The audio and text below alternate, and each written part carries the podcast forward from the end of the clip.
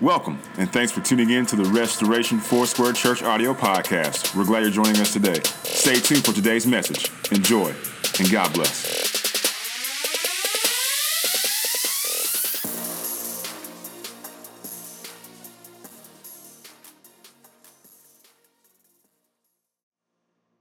Amen. So good to see you guys. How many of you guys been enjoying our series as we're going through the book of Ephesians? Anybody been enjoying it? It's been good? Amen. Well, this morning we're going to continue. We're going to continue that study, the journey of a Jesus follower. We're going to be looking at uh, the back half of chapter three in the book of Ephesians.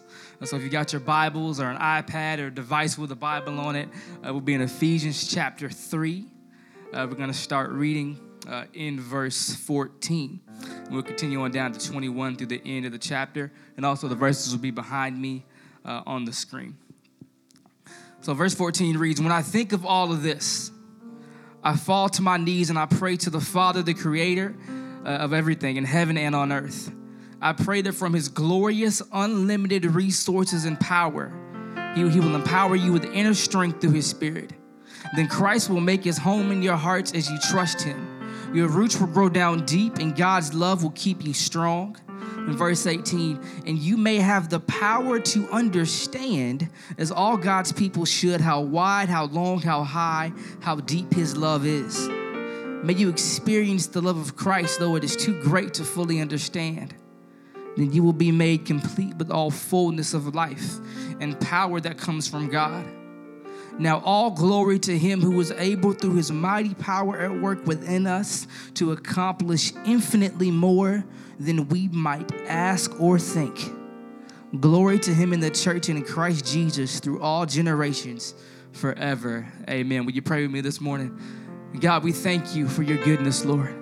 We thank you for your faithfulness, God. I pray in our next few moments together, God, I pray that you would illuminate your word, God. I pray that you would bring us fresh revelation from heaven, God. I pray that your spirit would just saturate this house, God. I pray that we would not leave the doors the same way we walked in them, God. We give you this time, we give you this service. We say, wreck our agendas for what you want to do, God. And it's in Jesus' name that I pray. And everybody said, Amen and amen. Thank you, Mario. Well, it is an honor to stand before you this morning. I want to give honor to our pastor, uh, Pastor Huey, for giving me this opportunity to be with you. And so this morning, we're going to be continuing in our series, The Journey of a Jesus Follower.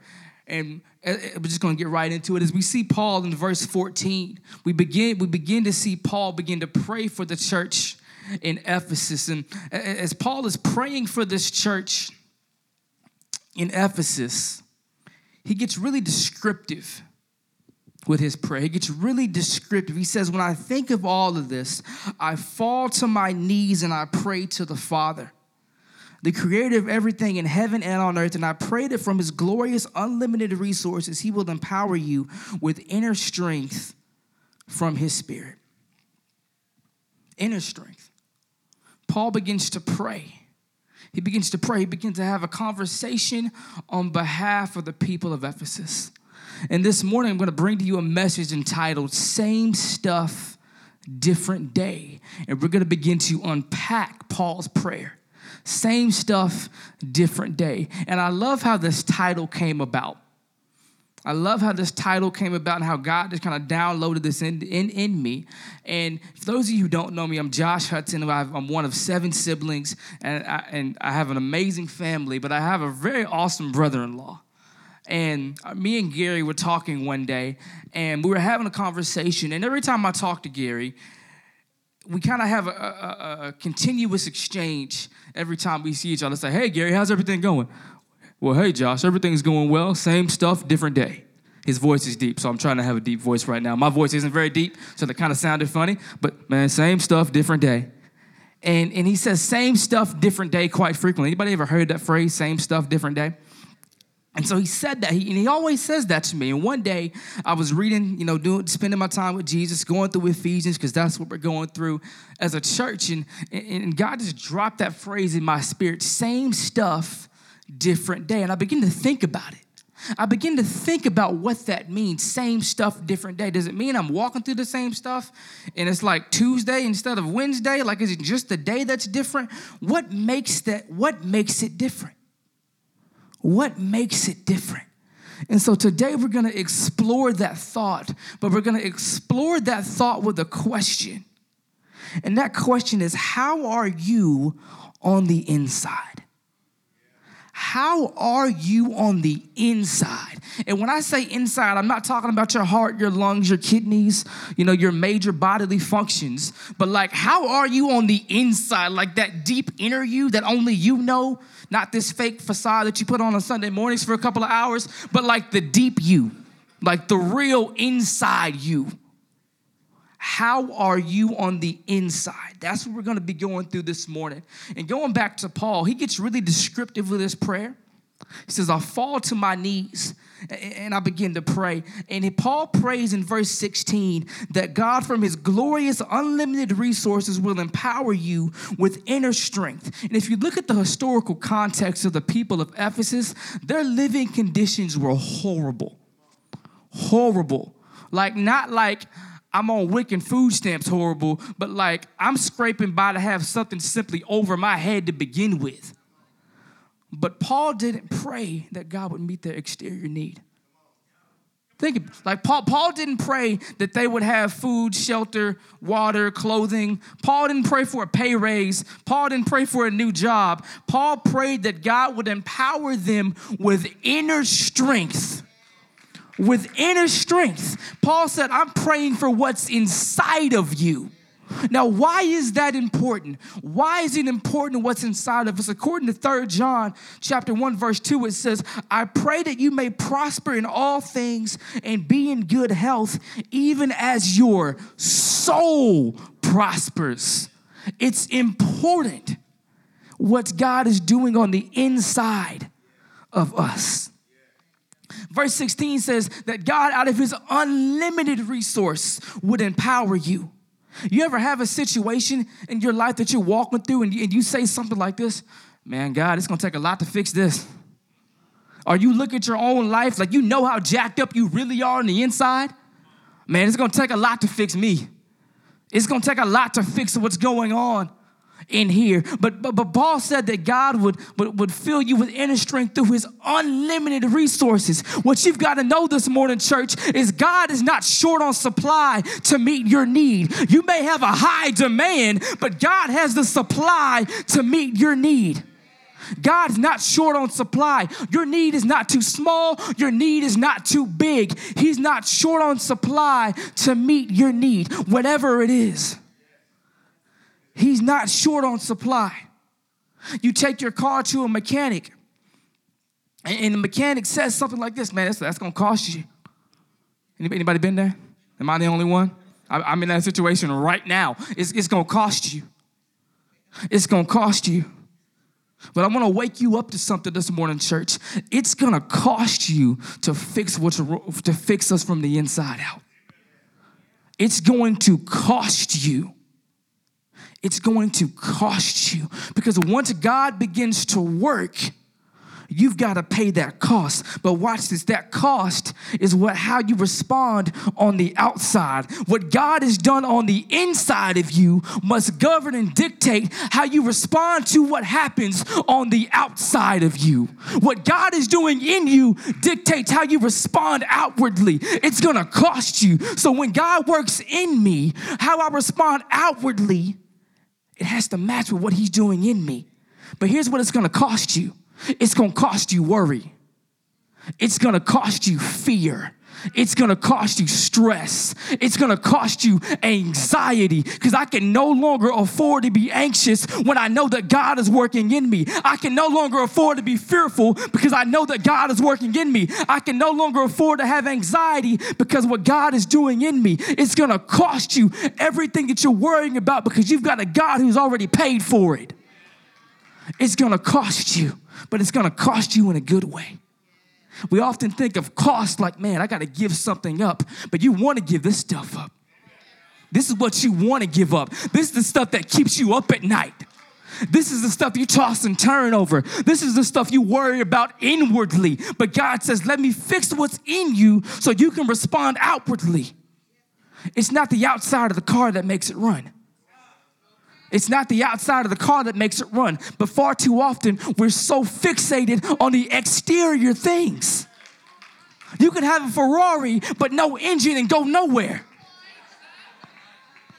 You can have a Lamborghini with no tires and go nowhere. We're so fixated on the outside. Watch this. You may not know how your situation is going to work out, but you know who is going to work it out. You may not know how, but you know who. Is there anybody in the house today that says, I may not know how, I may not know how, but I know who? I know who, and who has a name and his name is Jesus. I may not know how it's gonna work. I may not know how this is gonna all work itself out, but I know who's gonna work it out on my behalf. And that doesn't happen unless you allow God to work on you from the inside out.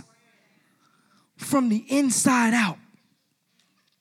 It's the same stuff, different day. What makes the day different is what God is doing on the inside of me because it governs how I respond to what happens on the outside of me. Same stuff, different day. Yeah, I may still have cancer, but I woke up this morning with God doing something on the inside of me. I may still be fighting for a job, but I woke up with God doing something on the inside of me. Some of you need to stand up and wake up to what God is doing on the inside of you what He's doing on the inside of you.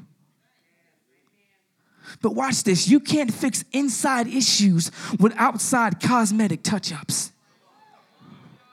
You can't fix an inside issue with a cosmetic touch up. You're stressed over your kids acting a fool. The answer is to not go shopping to numb your, to numb your pain. Your husband's driving you nuts. The answer isn't to, isn't to go do whatever you want to do. Think about it. We've got this inward stuff that we try to band aid with exterior things. You can't put a band aid over a bullet hole, church. You can't. We, we, we think all of these things will fix what's happening on the inside of us, but we get it backwards sometimes. We have to live from inside out, not outside in. Paul said, inner strength. Inner strength your outside functionality will only be as good as your inward condition. Your outside functionality will only be as good as your inward condition. Your inward condition. And we're made up of so much stuff on the inside of us. Think about go back to a car. If one small thing is wrong, it could throw the whole thing out of whack. So, what is God doing with you on the inside? But here's what you've got to know, church people don't always see what God is doing in you, but you still got to allow Him to do it. We live in a society, we live in a culture where we want people to see our progress. We want people to see our growth. Yeah, you go to the gym to feel good about yourself, but ultimately you go to the gym to turn heads. Like, let's be real. If you're a husband, you go to the gym to turn your wife's head. If you're a wife, you go to the gym to turn your husband's head. If you're single, you go to the gym to turn everybody's head. You want people to see your progress. You want people to say, hey, girl, you're losing weight. I am Planet Fitness all day. You want people to see your progress. But people aren't always going to see your progress. People aren't always going to see what God is doing in you. But you've still got to allow Him to do it. You still got to allow Him to do it. But you've got to be still in order for Him to do it. Have you ever driven your car and got it worked on at the same time? Think about it. Have you ever driven your car and got it worked on at the same time? No. So why do we think we can go, go, go, go, go, go, go, and God work on the inside of us? Why do we think we can just dart from one thing to the next and allow God to work on us? You can't. You can't. Psalms 46:10, it says, Be still. Be still and know that I am God. If we're not still long enough for God to work on us, we won't get to where He's trying to take us. If you're not still long enough for God to work on you, you won't get to where He's trying to take you. You've got to be still. You've got to be still because God is trying to tune you up for the trip He wants to take you on. He's tuning you up for the trip he's trying to take you on. But you've got to be still long enough to allow him to do what he needs to do. He is a master mechanic of us. And we've got to let him do what only he can do. Paul says that he would empower you with inner strength through his spirit. Same stuff, different day. It's what he's doing on the inside of you that makes the day different. Your exterior circumstances may be the same, but the difference is what he's doing in you. What is he doing in you? Continuing on in verse 17, Paul says, Then Christ will make his home in your hearts as you trust him. Your roots will grow down into God's love and keep you strong.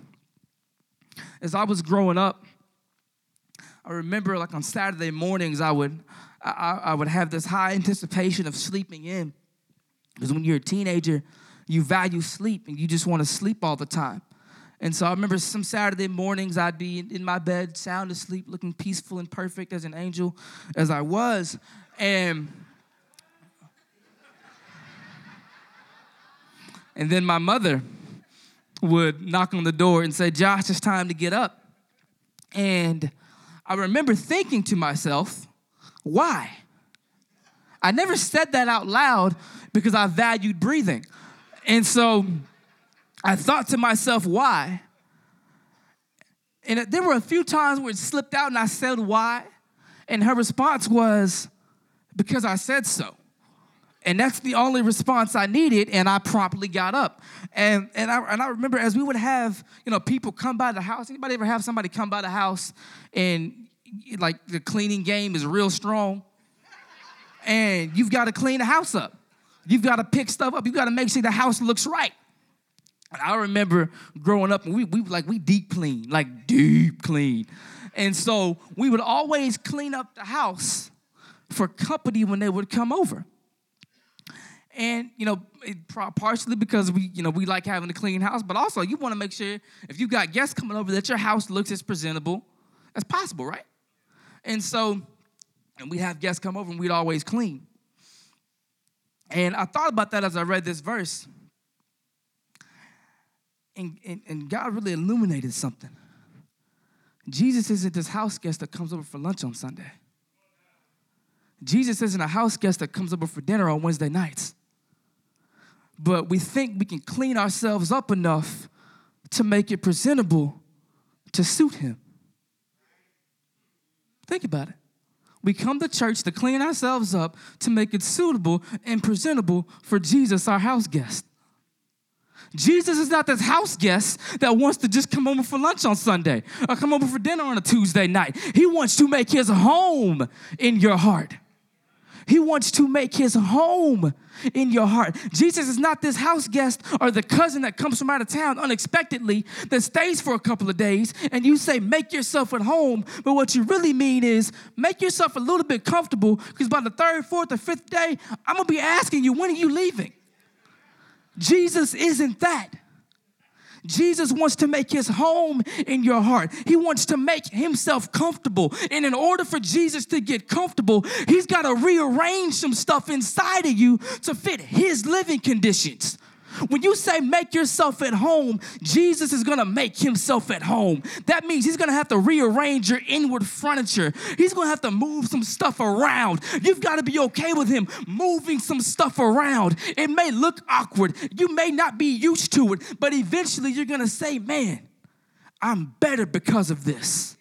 I'm better because Jesus made his home in my heart. I'm better with this picture being on this wall instead of that wall. I'm better because I know Jesus has made his home in my heart. Does Je- is Jesus at home in your heart? Or is he this house guest that simply comes over and you give him the spare bedroom in the back? Or is he at home? At home. And think about what that means. When I say at home, I mean at home. Like he's moving your stuff.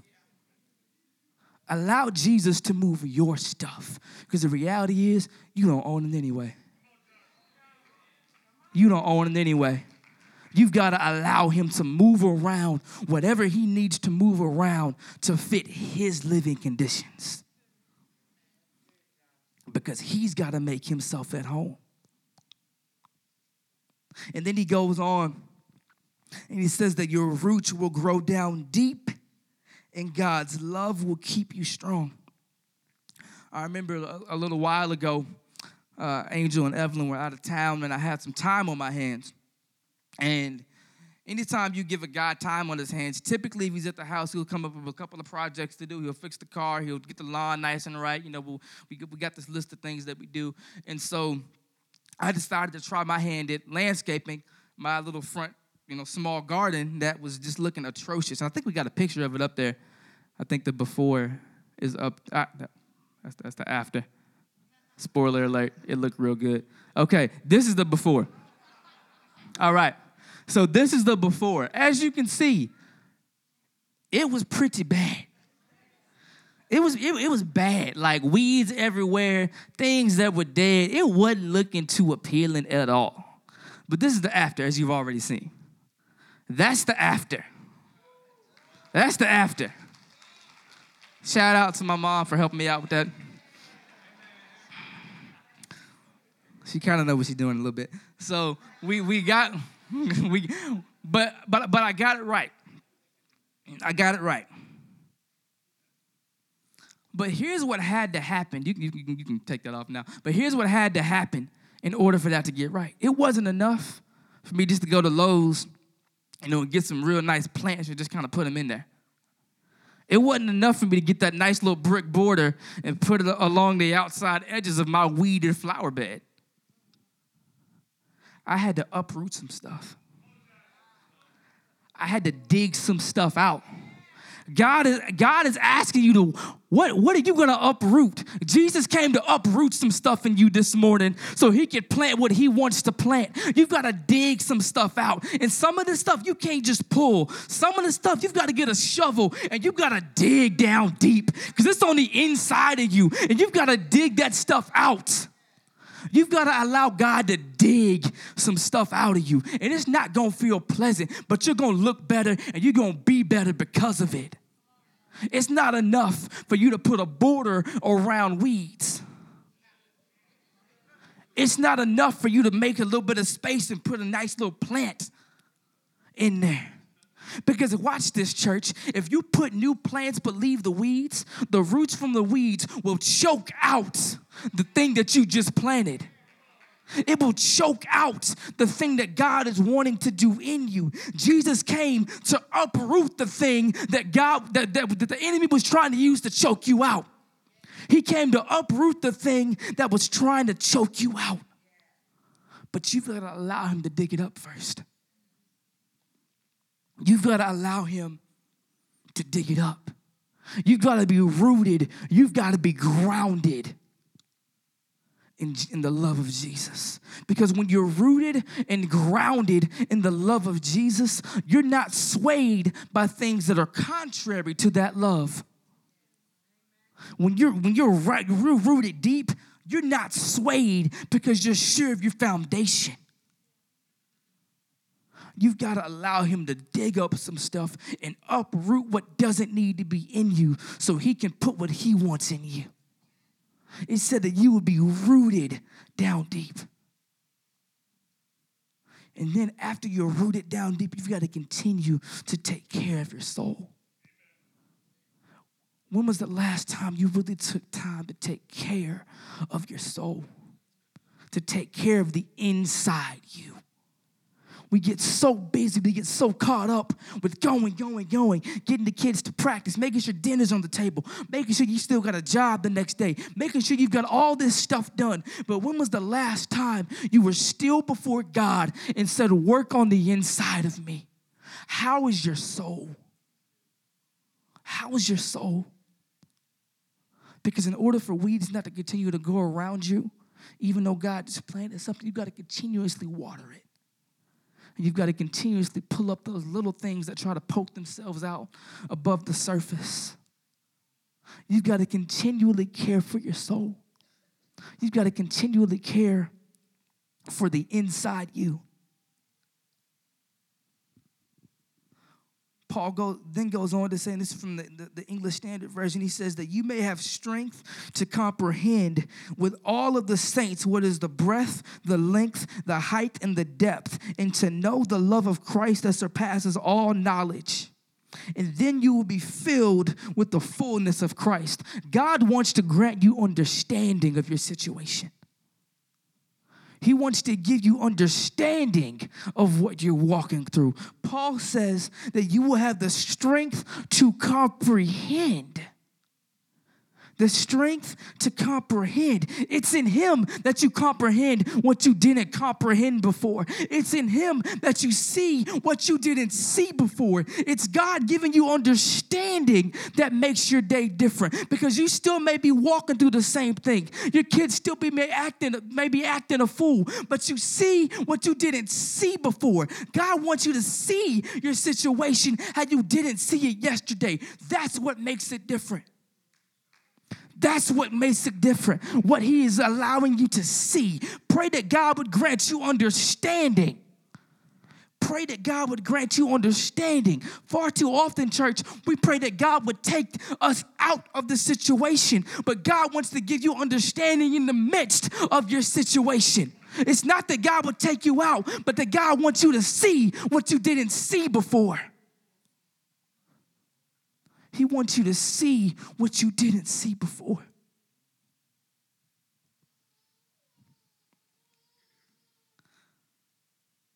It's not about getting out, but it's about what God wants to show you in the midst of it.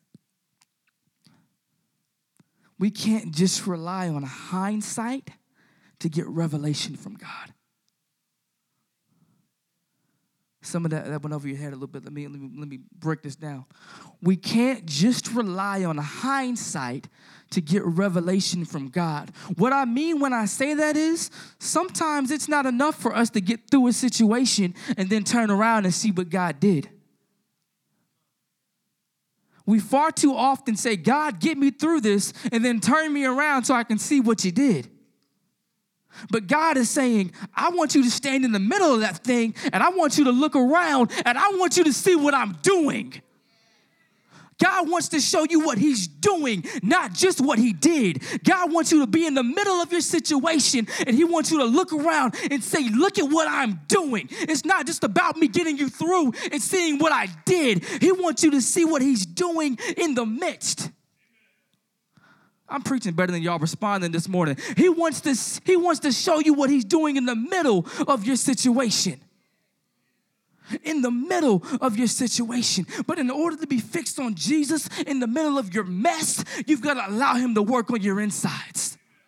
Because our mess is all tied to how we respond outwardly. But God is saying, if you let me work in you, you're not going to respond to the mess, but you're going to respond to the message that I'm trying to get through to you. Your outside response to the mess, your inside response to the message. What is God saying in the midst of what you're walking through? Same stuff, different day. God wants to grant you understanding that you would comprehend it. Because far too often we say, man, I'm just going through it. I don't understand. How many, how many of you said that? You walking through a situation and you say, I don't understand what you're doing. That's why it's a mess. Think about it because you are, you're always looking to understand it. But you can't understand it because you hadn't God, you hadn't asked God to really give you understanding.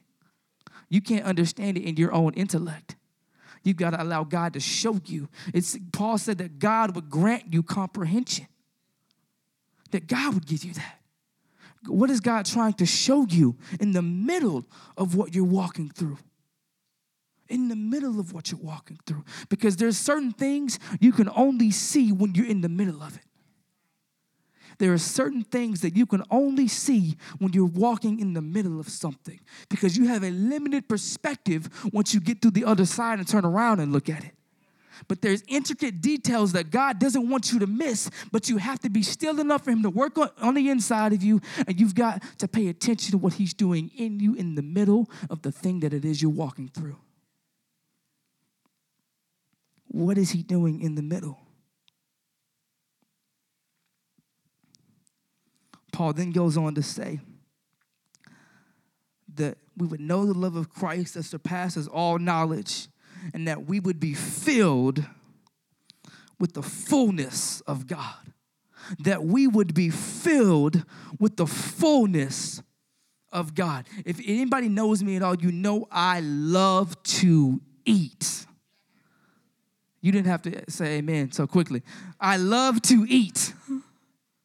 I love food. And any, any of my fellow foodies, you know that there's nothing worse than sitting down for a meal and not getting full. Anybody been there? Like you sit down and like you're real hungry, but you just don't get full for whatever reason. Like nothing worse than that. That frustrates me a lot. It really frustrates me when I sit down and I don't get full. And, and even though Paul's not speaking of a physical fullness here, he's speaking of of, of spiritual fullness. Oftentimes we don't get full because we're eating the wrong thing. You don't get full because you're eating the wrong thing. When was the last time you felt spiritually full? The last, think about it. When was the last time you felt spiritually satisfied? Spiritually full. Because what happens is we get full on Sunday and then we leak out the rest of the week. And then we get full on Sunday and we leak out the rest of the week. When was the last time you were sustainably, consistently full? What are you eating? What are you consuming during the week? Now, watch this. As God works on the inside of you, your cravings are going to change. As God works inwardly in you, as He moves some stuff around, as He rearranges your spiritual appetite, as He gives you a spiritual diet, it's going to taste different. If you're used to eating pride, humility is going to taste different. If you're used to eating pride, humility is gonna taste different. If you're used to consuming selfishness, selflessness is gonna taste different. If you're used to walking in hate, walking in love is gonna taste different. God is trying to change your diet. God is trying to say, you gotta start eating the right stuff to be full. You're not eating the right thing. That's why you're leaking. That's why you're not full. That's why you're not spiritually satisfied. That's why you're saying, God, I thought there was more. I'm trying to give you more, but you, you're getting picky about what you're eating.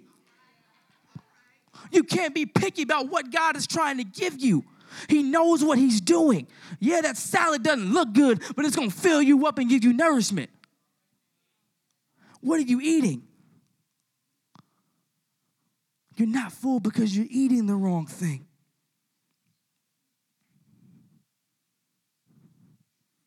And it's not just about eating the right thing, but watch this. Paul says that we would be filled, but that we would do it with all the saints. Far too often, we say things like, I just got to go away. I got to go to a beach. I got to go on a cruise. I got to go do something to get filled. Being full doesn't happen in isolation, church. The enemy works in isolation, but in our natural minds, we say, I got to go away to get full. Fullness happens in the midst of community. That's why we push life groups. That's why we push you getting involved. That's why we push you to be in community with one another because fullness happens when you're surrounded by people to lift you up, to support you, to encourage you. Fullness happens in the midst of community. Fullness happens when you're sitting around a table with people and you get full. Because watch this, sometimes you may need to eat off somebody else's plate. Sometimes you may need to eat off somebody else's plate. Sometimes you may need to share what God is feeding you to feed somebody else. But you can't do that if you're sitting around an empty table. Who are you sitting around? What are you taking in? What are you eating? Because you also could be eating the right thing but sitting around the wrong people. You could be eating the right thing but sitting around the wrong people. Who are you doing life with? Who are you inviting to your table? Fullness happens in the midst of community. You've got to regularly do life together. But now that we know we need to get full, but what do we need to get full of? What do we need to get full on? Paul says that we may be filled with the fullness of God. God is wanting to show you God. God is wanting to show you Himself, all of Himself, that you will be filled with the fullness of God. But like I said, we don't get full because you're eating the wrong thing. We do what I call making Christian cocktails. We make Christian church cocktails. Most of you know what a cocktail is. You're not that saved. It's okay. Cocktail, you take a shot of something and you mix something else with it typically, and you, you know, you, you mix it up and it makes a drink, right? We make Christian cocktails. We pour a shot of Jesus, a shot of church. We mix in some Sunday morning with it. But then we start mixing other stuff with it. You start mixing some self help. You start mixing whatever the latest trend or fad or article you read on Facebook. We mix that in there. You start mixing some new age. You start mixing some, some horoscope or whatever it is other people are telling you, you need to mix in your life for it to be full. But watch this. When you mix something else with God, it's no longer God. When you when, when, when you when, when you mix something else with it it's no longer god. When you mix something else with jesus it's no longer jesus. But watch this. If you mix something else with it it dilutes the strength of the original thing you put in it if you mix something else with God, His strength and empowerment in your life is no longer what it should be because it takes away from the strength of God in your life. And some of you, you're wondering, why aren't I seeing God moving? Because you're mixing stuff with it. God said, don't mix me with it, take me straight up. Take me straight up. It may burn a little bit, but take me straight up. Stop mixing stuff with it. God didn't say mix it, God said take it straight up. You wonder why it's not strong because you're mixing stuff with it. Yes, I just gave an analogy of a cocktail to talk about the presence of God in your life. Don't mix it. Take it straight because He wants to empower you with inner strength. With inner strength. You get used to it, don't worry. Inner strength. You can't mix it. You cannot mix it. But we get so caught up with all these other things. We get so caught up with this stuff. I read this article on Facebook. Sister Susie told me about this one thing she started trying.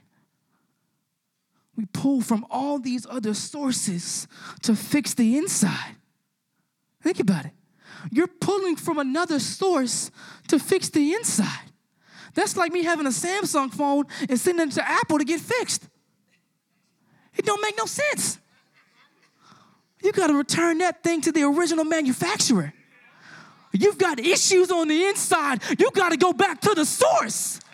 You got to go back to the, your creator. He knows you better than anybody else. I don't have time for aftermarket third party parts to fix the inside of me. I need the original manufacturer to get my insides right. What is he doing on the inside of you? What is he doing on the inside of you? And then we get to verse 20. If good old Ephesians 3:20 now, all glory to him who is able through his mighty power at work within us to accomplish infinitely more than we may ask or think. Glory to him in the church and in Christ Jesus through all generations forever. Amen. Ephesians 3:20. What some would say is one of the most popular verses in the Bible. It's what I call a bumper sticker verse. You see it on things all the time. It's actually on my wristband that I'm rocking right now. But watch this. God showed this to me, and I believe it's going to wreck some of you guys, and I believe it's going to really give you revelation into what God is saying to us right now. This verse hinges on one word, and it's not infinitely, it's not infinitely more than you could ask, think, or imagine. But it's now. It says, Now all glory to him who is able through his mighty power at work within us to accomplish infinitely more than we might ask or think. It says, Now God doing infinitely more in your life is predicated on what you're allowing him to do in you. It said now, meaning it happens after everything else, after He's given you inner strength, after you've allowed Jesus to make His home in your heart, after you're rooted in love, after He grants you understanding, after you're full, then you will see Him do infinitely more than you could ask, think, or imagine. You can't isolate this verse and say God's gonna do infinitely more on the outside when you're not allowing Him to work on the inside. God works from inside out, not outside in. It says now. Now. This does not happen before this happens. What is he doing on the inside of you? Same stuff, different day.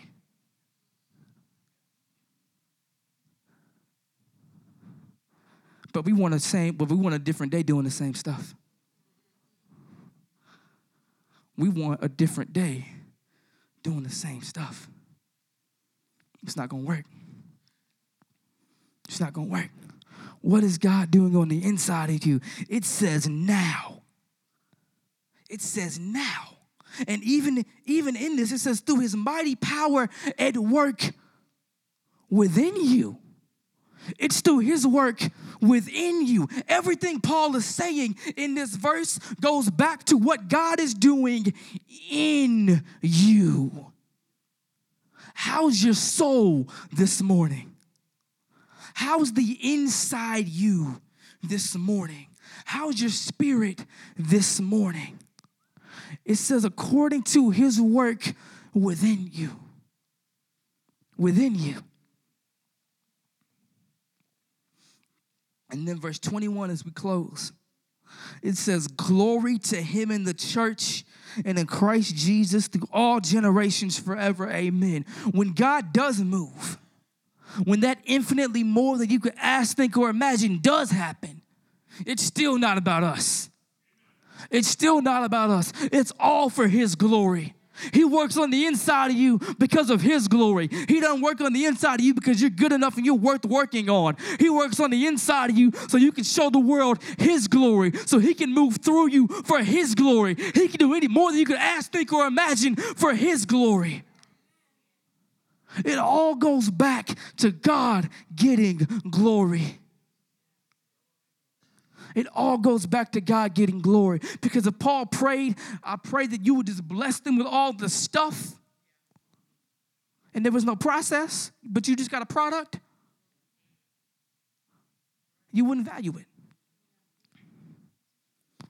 You wouldn't give him glory because it just happened. But if you see the progress of what God is doing in you, you give him glory. Allow God to work in you. Allow God to rearrange the furniture. Allow God to tune you up for the trip that He wants to take you on. Stop mixing stuff when He said, Take me straight. Because watch this, we mix stuff so it goes down easier. You mix it so it's easier to handle. But God said, I'm working in you. I'm working in you. And you need what I put in you to get out what I've designed to get out of you. It, you, it has to work that way, church. It has to. You get out what you put in. You get out what you put in. So, what is He doing in you? How still are you being to allow Him to work on your soul? When was the last time you just sat down and said, God, what are you doing in me? Not what you're doing with my situation, not what you're doing with even my kids or my job or my finances or even my marriage. What are you simply doing in me? Because I believe once you allow God to really work in you, everything else will come. Husbands, allow God to work in you and watch what that does for your relationship with your wife. Wives, allow God to work in you and watch how you respond to your husband, your kids, whatever it is that you're walking through. Allow God to work in you. Take care of your soul. Take care of the intricacies that God put in you because He took time on you. So, because He took time on you, we need to take time with Him. Because God took time on you, we need to take time with Him and care for our soul, care for the inside us. And that concludes today's message. Thanks again for tuning in to the Restoration Foursquare Church audio podcast. We hope you have been encouraged and empowered by today's message. If you would like to learn more about our church, please visit our website by going to r4sq.org. We pray you have a great week. God bless.